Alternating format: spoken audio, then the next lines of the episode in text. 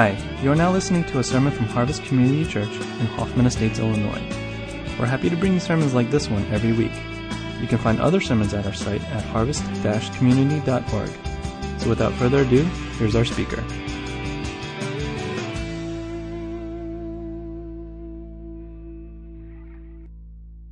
Uh, uh, we just had a retreat, and we're just, uh, and a week later, we're having a uh, mission trip. And so I'm in between, between two mountaintops. I'm in a valley. But I think God speaks greatly in valleys, does he not? And I want to start my sermon with a question for you. And the question simply is, are you here? Are you here? And how soon will you leave? Keep that up for a second. Um, my wife got me on Facebook a few years ago. Um, I'm always, she's my tech, my wife is a tech director uh, at an elementary school system. And uh, she, I've always been about twelve steps behind.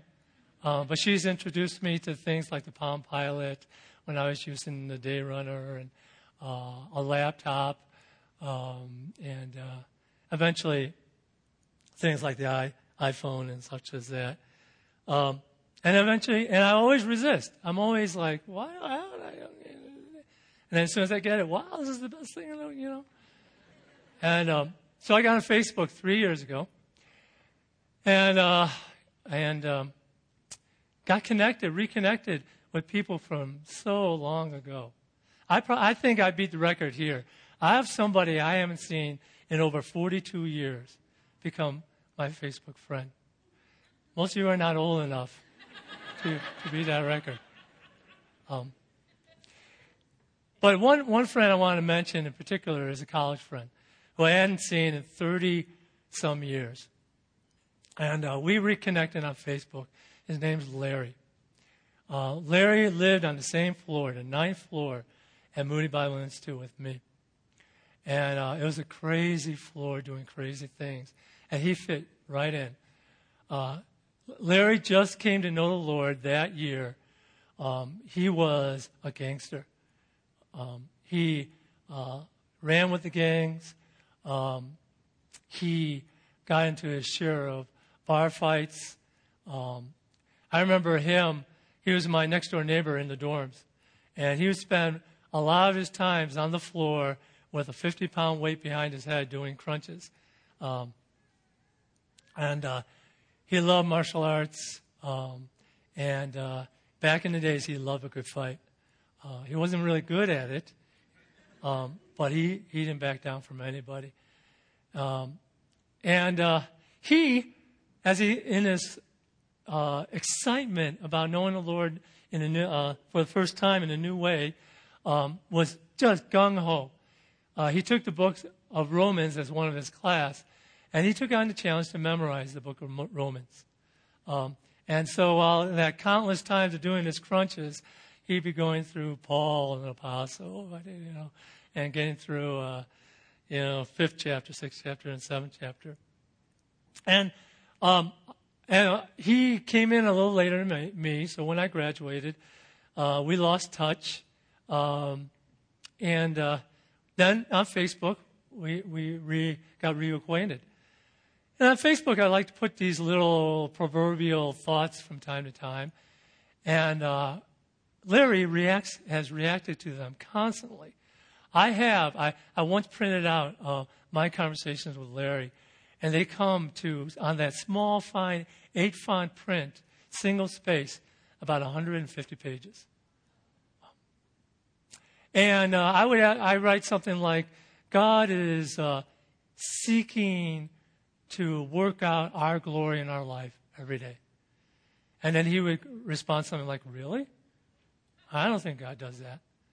Um, and through the conversations, I've had friends uh, come up to me in real life and say, who is this guy? Um, and because um, sometimes he'd be the funniest guy. Hey, Look, Dave. Thanks, Steve. Um, he would, he'd be funny, but he'd be crude as anything. And there's been countless of times when I'm like, do I delete this comment? Um, but I've kept it on, and, and we'd have these long, hard pages of dialogue about simply, when I came to put it in, in, in a broad perspective, is the question, is God really involved? And he's come um, to a f- full circle, sadly to say, is that he's pretty deistic. Yes, God created. Yes, he even believes that Jesus died. But that's it. Now he's left the world alone. And it's up to us to be courageous and living out life the best we can. And we have tons of conversation um, regarding, is God involved now? You know, I think in some ways, on a practical, maybe th- not theological, but on a practical sense, we live a lot like Larry. Um, we may do our spiritual disciplines. We may try to live as morally and actively as possible in the church. But we've lost contact, and we've stopped expecting God. This is the day the Lord has made. I will rejoice and be glad in it. I sang that song countless of times when I was eighteen at teen camps. That was a song that was sung at our wedding. It infers that I expect something, that I expect him to show up. I look for him this day. But sadly, I wish uh, it wasn't true, but there's been too many days when I've woken up not expecting anything, because my mind and my heart is on something else. So I turn to you to share with you a passage that I think was God's first message to a bunch of people that stopped expecting him. And it's from the book of Jeremiah. But to introduce the book, I have, oh, I have something for you. Can you start this for us? Oh. All right. This video will help explain.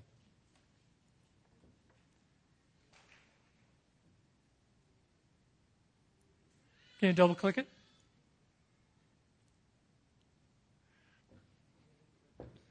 Hey, you got to hit the red button, right?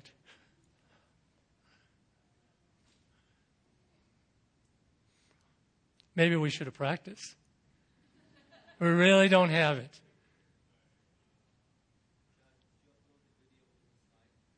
This, yeah, it's in the slide.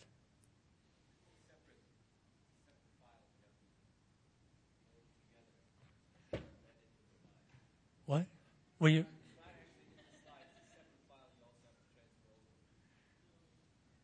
I've had my technology uh, director do this. It worked. It worked. It worked. It worked this morning. Um, no go. All right. Oh, I'm so disappointed. What? Well, I will. I will. Uh, I had to pull my daughter and Jacob up front, and uh, um, so um, well, let's go to the next one. Um, hmm. Okay. Um, we're going to look at uh, the book of Jeremiah, second chapter. And Jeremiah um, was a prophet in the Old Testament um, who uh, came just before the Babylonian exile. And the people of Judah had stopped um expecting God and started turning to other things. Um, and so um, in the message of Jeremiah, the whole book is all about speaking to a people um, who stopped expecting, and God's exhortation um, to, to them. Let me read to you the start of chapter two. This is the very first message given. Now the word of the Lord came to me saying, go and proclaim in the ears of Jerusalem, saying, thus says the Lord. I remember concerning you the devotions of your youth, the love of your betrothal, your following after me in the wilderness, through a land that was not sown. Israel was holy to the Lord, the first of his harvest. All who ate of it became guilty. Evil came upon them, declares the Lord. Hear the word of the Lord, O house of Jacob, and all the families of the house of Israel. So the very first thing that God wanted to tell them is, I remember. God remembered the relationship he had with them in the past. He remembered the romance, the de- devotion, the holiness of the relationship between him and them. That they were meant for him and no one else. What's implied in this passage right here is that they forgot these things. And Jeremiah is out to remind them. That forgetting is a spiritual mistake. And remembering is a spiritual practice. I've been a counselor, Christian counselor, for twenty-some years now. And in counseling, um, sometimes when a marriage is going sour, one of the things you implore them to do in that first moment um, is to get them to remember. Remember the youth, that place between the couple. The first fir- words of healing are often, I remember, do you?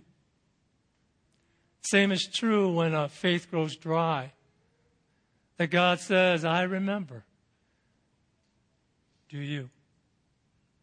The first words of the beloved, I remember our love relationship and a time of great spiritual romance between us.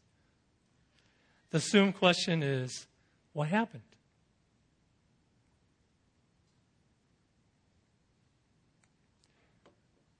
Well, sometimes we don't expect anything anymore because we have forgotten. Somehow we've drifted off and gotten ourselves preoccupied with other things. It all starts with that drifting of our attention. Sometimes we're um, in marriage, uh, we're doing a marriage series, Vicki and I, uh, this coming year. Uh, communication and some other areas of marriage enrichment. You'll hear more about it soon. Um, but sometimes when I talk about communication, and I, particularly I talk about listening and paying attention to one another. And I do this little illustration that, you know, listening to, uh, involves giving your whole attention to somebody. And but when we do that, it kind of goes like this. Yeah, that's kind of how it is. And then, yeah, yeah. And then there's this voice. Hey, you know, who's that new girl at church today? Yeah, oh. And then that other voice speaks in behind. Hey, hey, what are they going to have for snacks today? Oh, we got that important soccer game this afternoon, you know, and it's against the other team. You know, um, there are things that are constantly um, pulling us in our minds to, to forget the main thing. God so longs to step in in our days. He so longs to step in here, this day, and speak to you. Sometimes God shows up in breakthroughs. Um, and sometimes the breakthroughs are huge, and sometimes the breakthroughs are small. Um, in the late nineteen eighties, I was going through seminary, and uh, struggling with my calling. What, do, what does God want? And I seek to be, uh, I sought to be very diligent in um, looking uh, for what God would have for me. And uh, I was finishing up seminary, and I had uh, an internship to set myself up to do. And um, through a series of, of circumstances that are way too long to explain, um, there came a moment when God broke through. Um, I had uh, asked a pastor in Hawaii who I knew in, from Wheaton College, uh, who said to me when I was doing seminary, check me out, and maybe you could do an intern at my church. And something clicked. Something in my heart said, this is where I want to, I want to be connected here. It wasn't about the beaches, um, but I want to do it here. And um, and so I worked hard. Um, he made it very clear that the ch- church was going to be able to pay for anything. So I had had the money, and uh, I was go- I was at Trinity, and Trinity makes you pay tuition even though you're doing an internship. And so I had a lot of money to come out with. And uh, a few weeks um, before the um, this big breakthrough from God, the pastor said, okay, let's figure out. If you're going to stay with us six months for an internship, we need to figure that you need to make about, God has to bring in five thousand dollars in your life. And uh, he said, you know, between rent and expenses and cost of tuition, that was our number. He just threw it out there, five thousand dollars. I said, okay. He said, let's pray and see how God works. Um, in that event, in two weeks, I quit a job because of moral uh, compromises that I was concerned about. Uh, I um, got in a motorcycle accident and had to pay for some repairs. And uh, and I waited. You know, gosh, how is this going to happen? Um, one evening, on a Saturday evening, I went to pick up a friend, and we were going to go to a um, visit a guy who owned the club and who gave me a bunch of tickets and said, bring your friends, love to see you. So I said, okay. Uh, it was nine o'clock on Saturday night. Went to pick up a couple friends, and I drove a big old ninety-eight uh, back then, huge car. So we all climbed in. And as I walked around to the driver's Uh, door, I thought I saw a rock about this big, right under my front wheel. And I said to myself, okay, I'm going to just shove the, push the rock away, and um, just so I don't drive over it, get it flat. As I reached down closer and closer, I realized, whoa, this ain't a rock. And I reached down and picked it up, and it was this wad of money um, wrapped in a rubber band. So I went into the car and showed my friends. Uh, I, I reached my hand, down with my other hand and closed my mouth. Um, and uh, and we, we just kind of froze for a second. So I thought, you know, we better call the police, call the police. I don't know if that's what I should have done. Where's Don? I don't know if that's what I should have done. But I did anyway. And while we were waiting for him, or for the police, uh, we started deciding, I decided I'll count the money. And they were in little slivers of hundreds, like one one hundred dollar bills, ten tens, et cetera, et cetera, et cetera. Guess what it counted up to? Right on the nose, five thousand dollars. Police came. Um, oh, I should have brought the receipt. He gave me a receipt. thirty days later, no one claims that it's yours. So thirty days I waited, okay, went to the uh, police uh, department in the city. Um, no one claimed it. And the city of Chicago wrote me out a check that sent me to Hawaii. Um, to do my internship. Sometimes God breaks through in a big way. Now, I promise you, that was in the eighties. I haven't found another wad of money. Uh, but God has broke through sometimes in different ways, small and big. So sometimes God breaks through this day. Sometimes God speaks in his quiet words to us in his voice, in that inner voice. When jo- Joelle is eight right now, and when she was uh, five years old, starting kindergarten, I think, we started uh, morning devotions. And we did these A B C devotions. God is um, like God is, what is it? Amazing. Um, um, if uh, those of you who didn't go to retreat, this is the new church greeting to one another. Right? God is amazing. Uh, and or God is uh, bold, or God is, uh, and things like C D all the way through. And every time we, we do the devotion, we have a time to pray, we ask for God uh, to watch us over our day. And we'd always have, when we started this practice of listening, we just dead stop, silence, and say, okay, God, maybe you have something for us to say. And Joelle being five years old, it was a spiritual practice that I was trying to install with her. I said, okay, we'll record everything that happens, each one of those moments where we're silent for a minute or two um, with God. And then we'd, we'd have silence. And Joe, as it gone along, sometimes Joey said, well, okay, God, speak to us for a minute.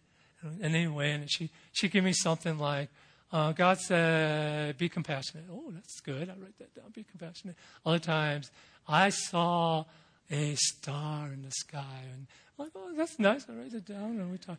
And then, you know, I would share what I think he's saying to me in, in that brief moment. And one day, um, she she lifts up her head and she says, you know, God said to me, I am her, his flower. He waters me with love. And I go, oh, I'm writing that one down.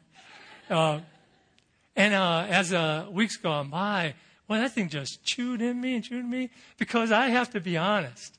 Doing this exercise and trusting that God's going to speak to my, my little girl at five years old, I don't have the theology for that. I don't know how that works. I, I just put it out there. Um, but God speaks. Um, and he speaks to us. He has something for us. This is the day the Lord has made. So sometimes it's through breakthroughs, and sometimes it's in that inner voice, through, whether it be out of the reading of the word or out of prayer or in that quiet, silent place of listening. And sometimes God has something for us this day through the grind of life. Um, my wife and I have been married seventeen years now, um, probably half the length of that couple right over there, I would guess. Um, and uh,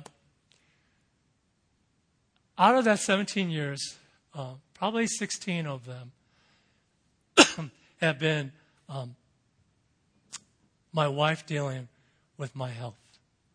Um, my wife and I met, and we were very active. We uh, went on bike trips. We actually played in a basketball tournament together once. Um, we were, we were very, um, very, very active. And um, into the end of the first year, beginning of the second year, something that started happening to me, and I didn't get it. But my health radically, radically changed. And um, I had half my lung capacity taken away. And things it's happened like uh, I was walk. We'd walk with our dogs, and I couldn't keep up with my wife walking. It happened with trying to get on a bike, and, and a, a few blocks into it, I'm out of wind. It happened when I tried to get with the boys to shoot hoops, and for some reason I couldn't go up and down the court. Um, and I and um, I'm in a good place right now with my body and my health, and I'm very thankful for that. But For seventeen, for fifteen, sixteen of those years of marriage, um, God constantly had to come to me with my wife in that grind and remind her that he is there. Um, because early on, one of my biggest, I don't know if my, uh, if my wife, you, if you really remember, but one of my first deepest moments with my wife uh, in our first year of marriage was her fear of me leaving her. And that her she would be alone. Um, and in the grind of the years ahead, um, God, through the pain and through the uh, uncertainty, spoke deeply to her that I am here. See, God is about wanting to be in this day and in this moment.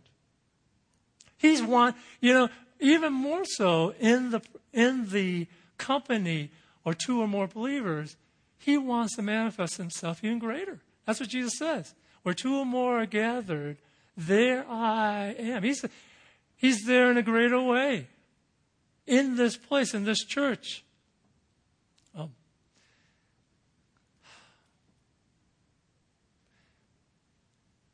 the expectation that when we come together, where are you? What did you come when you come on Sundays or in your small groups or in any gathering? How ready, how expectant are you that God would do something great? The problem is we forget. Expecting God requires attentiveness. When the society fuels us with distractions, we learn, we lose that muscle of attentiveness to stay in that moment and receive whatever God is giving. There's way too many things. It used to be things that were kept at home, but now they're brought into our lives everywhere we go, including the church. It takes mental and emotional muscles to stay attentive. A definition of a mystic, and that's one of my comments, one of my thoughts when I heard God my daughter say what God was saying to her, is that I'm raising a mystic. Um, and mystics are those who look for God everywhere they go, in everything they do, and in everyone they meet. They invoke, that is, they request His presence, and look in anticipation that God would be there. It's our distractiveness that keeps us from attentiveness. And it takes a rebuilding of our attentiveness to start expecting again. Here's a few suggestions of what you can do to rebuild your attentive muscles. One, you may want to fast from distractions. If it's your mind is preoccupied on sports, maybe you need to take a break from sports. If you are a gamer, maybe you need to stop for a while from gaming. If you're a social network texter, maybe you need to fast from that. I don't know what it is, but maybe you need to fast. Um, devote practice, practicing times of focus to pay attention, spiritual attention. Invite His presence. Because God, when He shows up, He's not, He doesn't, His manifestations isn't impositional, it's invitational. Invite Him.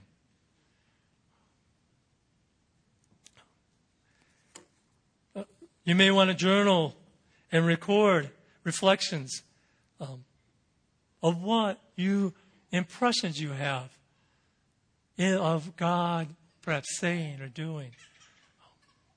And simply pray, Jesus, what do you have for me right now? The next point, these are really funny videos, by the way. I just want to know. So, um, and uh, let's go to the next part of the passage in Jeremiah two, five through eight. It says, thus says the Lord, what injustice, I got to read from here, did your fathers find in me, that they went far from me and walked after emptiness and became empty. They did not say, where is the Lord who brought us up out of the land of Egypt, who led us through the wilderness, through a land of deserts and of pits, through a land of drought and deep darkness, through a land that no one crossed and where no one dwelt. I brought you into a fruitful land to eat its fruit and its good things, but you came and defiled my land, and my inheritance you made an abomination. The priest did not say, where is the Lord? And those who handle the law did not know me. The rulers also transgressed against me, and the prophets prophesied by Baal and walked after things that did not profit. Um, the skit was my daughter and Um, no, I can't tell you. It's not, it doesn't work that way. Um, so, Jeremiah's uh, sermon continues. And he talks about the fathers of the people. Uh, when God, the signs of God's great manifestations are no longer under their nose, uh, they got impatient and they looked elsewhere. That phrase here, where is the Lord, is about they stopped looking for him. They were no longer on the lookout for their God. It presumes, where is the Lord presumes an expectation that God makes himself known. But it takes them to look. They stopped asking. Their leaders, their priests stopped asking, where is the Lord? They neither remembered nor did they look. And because of that, they turn to empty things. Okay, I got to tell you about the video. So the video is this contest between my daughter and Uncle Jacob. And um, they are collecting these grains. They, they got three bags, and there's, they have these little spoons about this bag. And they have to fill the the, grain, uh, the uh, bags with grain, race over and uh, to the other side, the finish line. And the first one who finishes putting the grains in. And they're specifically taught to stay focused, pay attention. And as they do, my daughter's diligently paying attention. And Jacob, yeah, as you all know how Jacob is, is a little bit distracted. And uh, but there's this bubble machine that comes out, and bubble starts kind of floating between them. And my daughter, but my daughter, due diligence, just paying right attention. And Jacob, he gets caught up in the bubbles and uh, floats. And then all of a sudden, he just forgets the grain, takes the bag and starts trying to fill the bag with bubbles instead. And he's getting, he's so excited about that. He wraps it up. And then, and he's the first to win. He's got three bags of bubbles. And uh, he's at the, and then eventually Joelle comes and she's got her three bags of grain. And the judge um, looks at the bag, first bag of Jacob's and puts his hand and it's empty. Uh, and then, you know, throws it away. And then uh, Joelle has her bags full of grain. Um, and uh, that was my witty uh, uh, illustration of uh, this passage, that they, in the New uh, American Standard Version, um, they say that they pursued emptiness and they became empty. Um,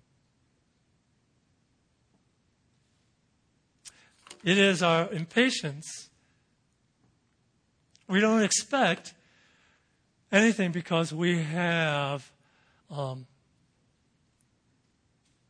not, we have lost our patience with God. Um, in our impatience, we've been distracted by these things. We've been distracted by the bubbles. You know, um, in uh, attachment relational theory of psychology, they make it very clear that Um, we are born into this world empty, wanting to be filled. We have a fundamental yearning to be filled. All of us do. And we start that at birth. We want to be filled with joy, with peace, with assurance, with love, with meaning, with purpose. We are born vessels that need to be filled. But we get dulled and we get diverted from our deepest yearnings. And we instead replace them with diversions. The problem with diversions, um, diversions turn eventually into addictions, large and small. The world offers us distractions all the time. Distractions keep us from being present,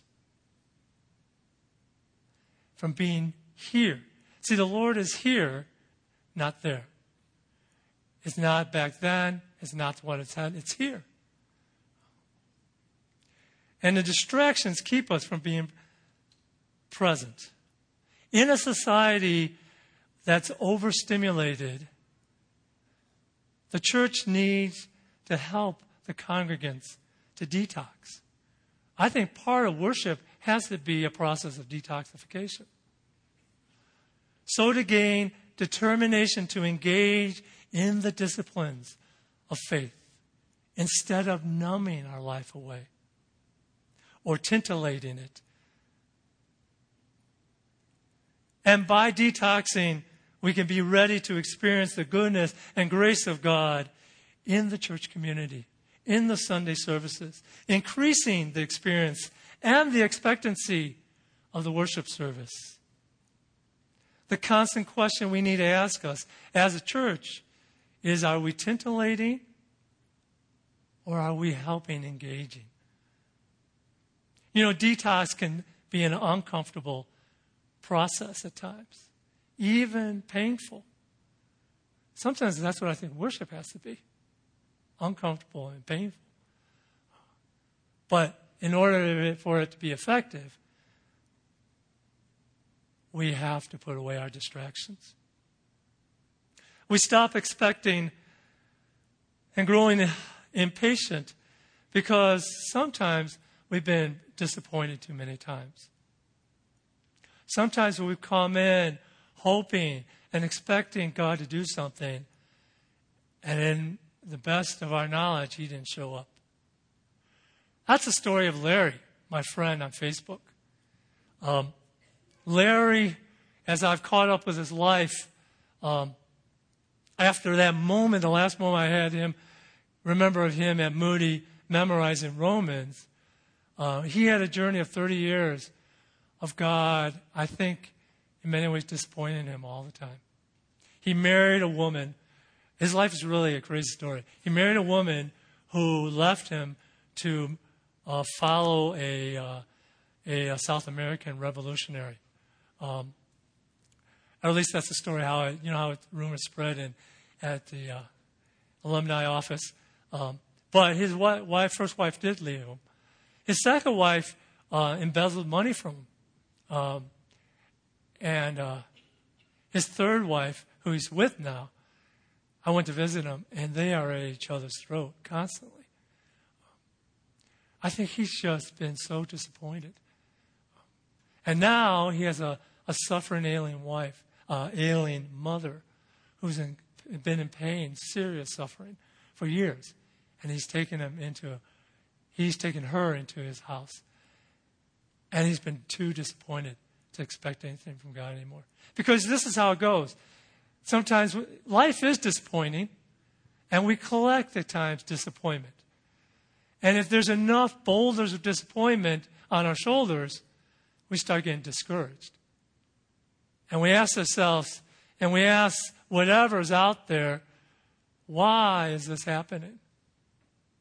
But if it doesn't get answered and the boulders don't get taken care of, the weight of it all stays on us to a point when, from disappointment to discouragement, we start getting disillusioned. And we ask ourselves, what's the use? And it's right there when we start at that place where we despair and we say, I give up. I don't expect anything anymore. That's my buddy Larry, all in a nutshell. Um, and sometimes we don't expect because we haven't been patient enough.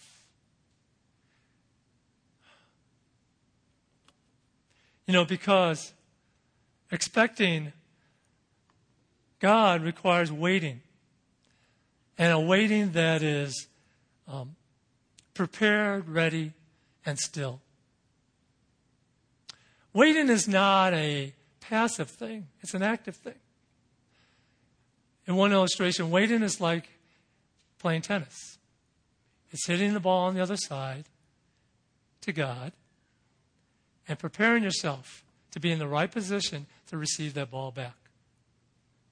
Sometimes waiting's like that. Sometimes waiting is like looking for meteors uh, in the sky. I was taking, uh, a group of us were taken to the University of Chicago Observatory near Lake Geneva in a period of time when meteor showers were supposed to be that, that weekend. And uh, first time I'd been to an observer, that observatory in particular, and they took us through a tour to see through. We saw Saturn. Oh, that's so cool. Um, and then they said they had this big field in the back, um, and that's for the place of watching stars and looking for meteors. And say, okay, so a handful of us went. And the way you look for meteors is you lie on the ground, you look up, and you stand and you just wait. Um, and what happens is I stand, I lie down, I wait, and there's nothing, you know, nothing, nothing happened. And I wanted to look and here, there went one right there. Like, dog, got it? Uh, what the? Um, and uh, you know. And I realized you cannot take your head. You cannot turn and look at something else. You cannot go to your pocket, pull out your iPhone, look at what time it is, and have this little flashy light in your face. Because zoom, you miss it. It's gone. That's how waiting is sometimes. Waiting may be hitting the ball and positioning yourself. Or waiting may simply be there, paying attention to the skies. So sometimes you are here coming on Sundays with something on your heart. Throw it out to the Lord. Position yourself in the right position to receive it back. Other times, maybe you have nothing. That's okay. Come and look into the sky. But don't take your eyes off or you'll miss. I'll be Bruce Lee for a moment. All the heavenly glories, right? Thanks. Uh, um, you know, waiting is a spiritual process um, that deepens us, that refines us, and so then satisfies us all the more than all those little bubbles, immediate gratifications um, that may be our alternatives. But in our impatience, we invest in those things instead. Sometimes there is silence and we have to wait for God. Not because he's late, but because it's his timing. And we must be ready and prepared, expecting him anytime. Today, you have something for me, Lord. To hear, to feel, to respond to. But sometimes your response appears slow to me. Help me to wait for you attentively.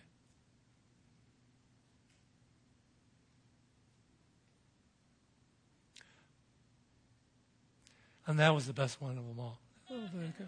So, um, the last part of this message is uh, from Jeremiah two, nine through thirteen. And uh, I'm just going to uh, look at the uh, last part of this verse here, where it says, "For my people have committed two evil. They have forsaken me, the fountain of living water, to hew for themselves cisterns, broken cisterns, that can hold no water. Um, they made an exchange from the living water to their own broken cisterns."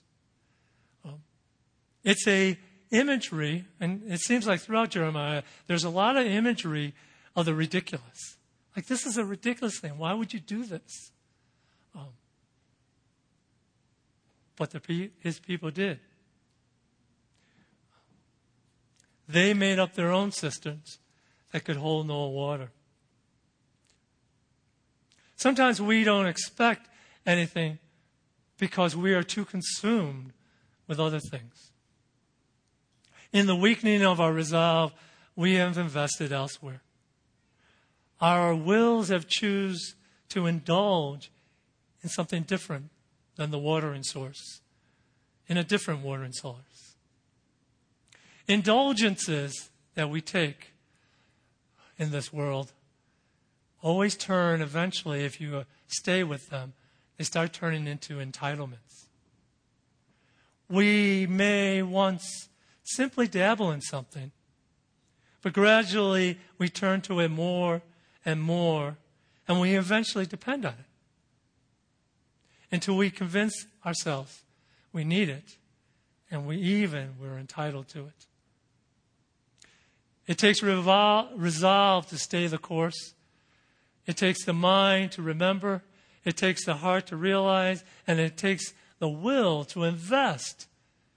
You may not expect something because you don't invest in it. The people of Tuba City, the, mis- the go- folks going, are afraid because things are changing.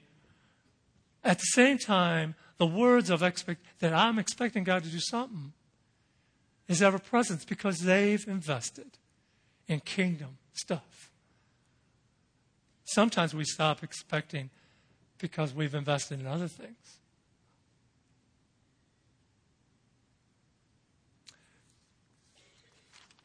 I'm going to move along to my last part. Um,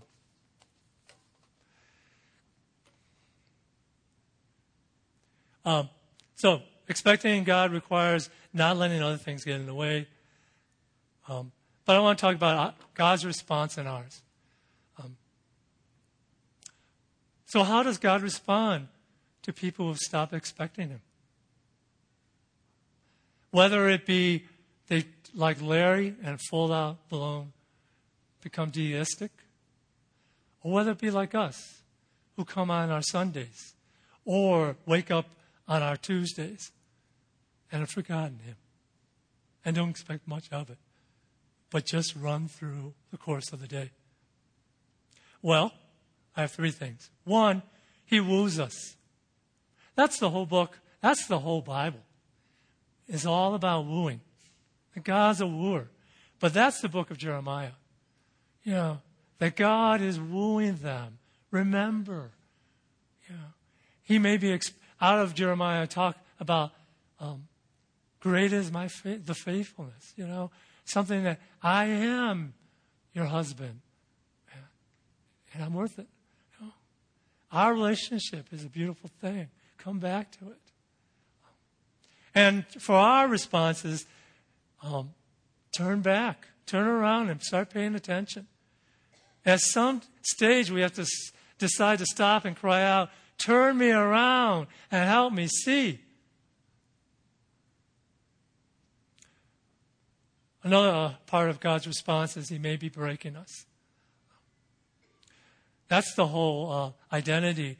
When God spoke to the call of Jeremiah, "I called you to break in order to build."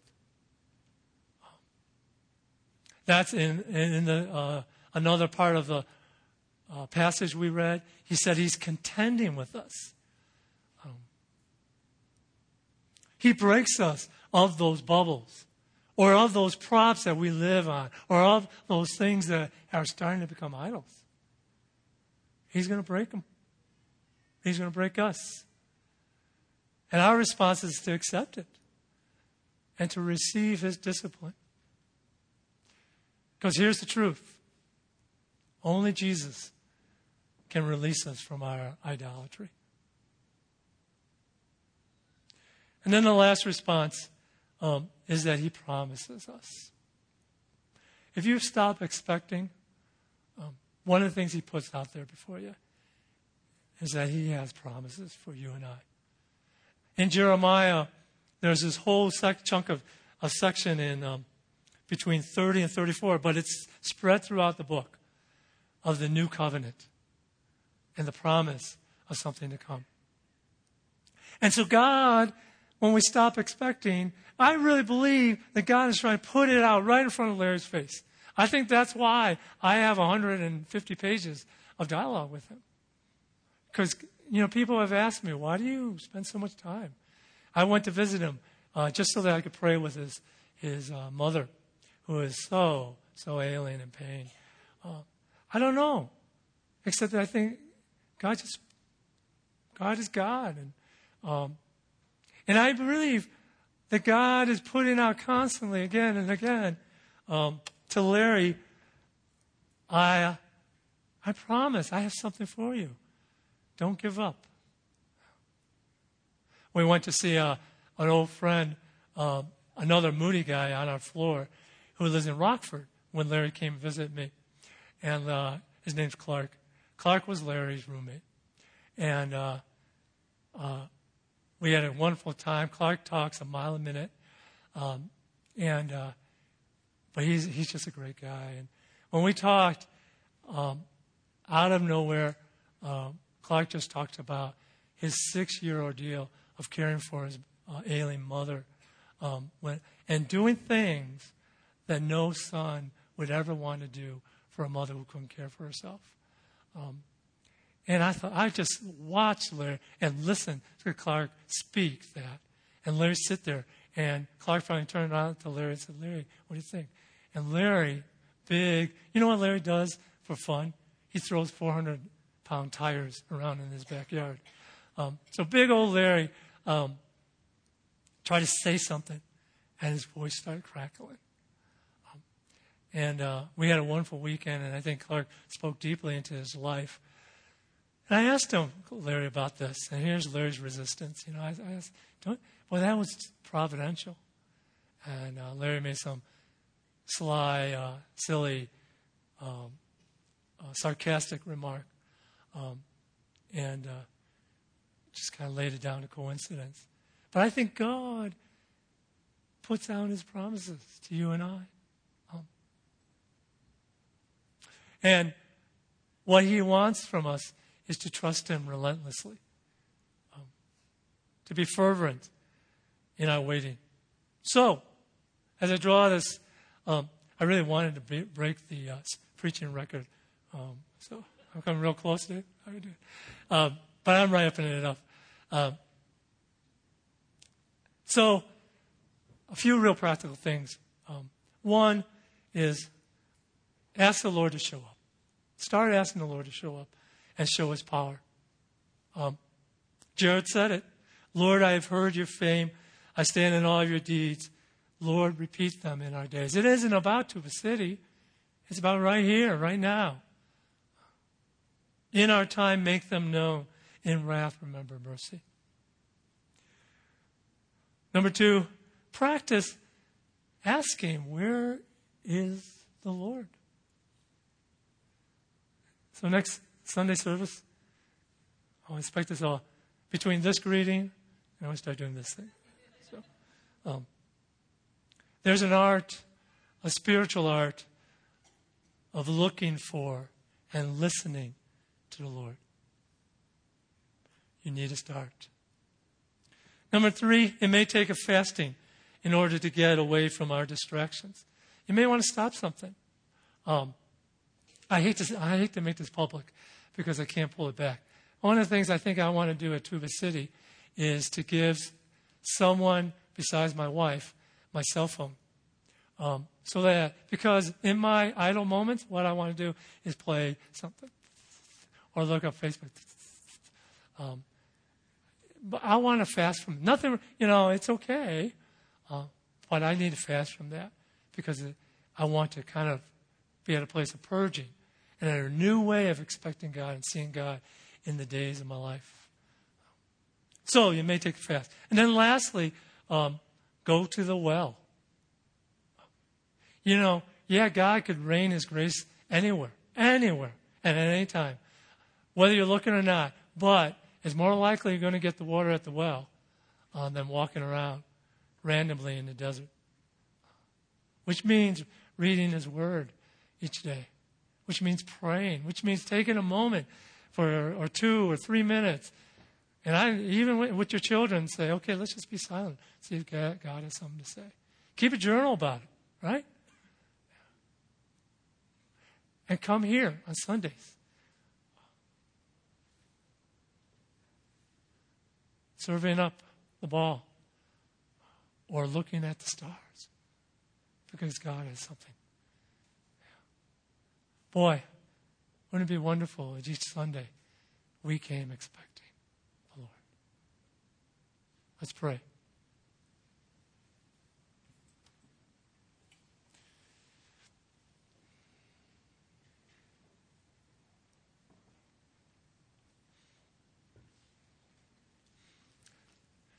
I think my big, biggest repentance uh, has been that question that I first proposed in the beginning. um, are you here? And how soon do you leave? And I, I, I in great confession, um, admit how easily I'm not in this moment.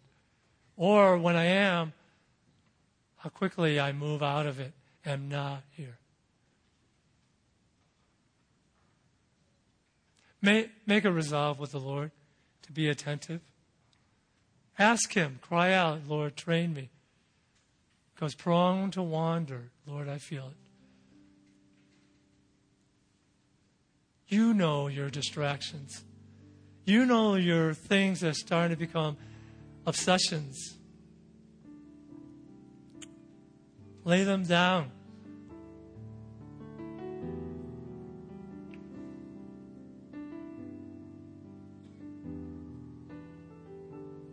Make a covenant with the Lord that you would be attentive each day that he gives you, to be on the lookout to where he is and what he's doing and what he's saying. I will leave you to finish up worship with the worship team.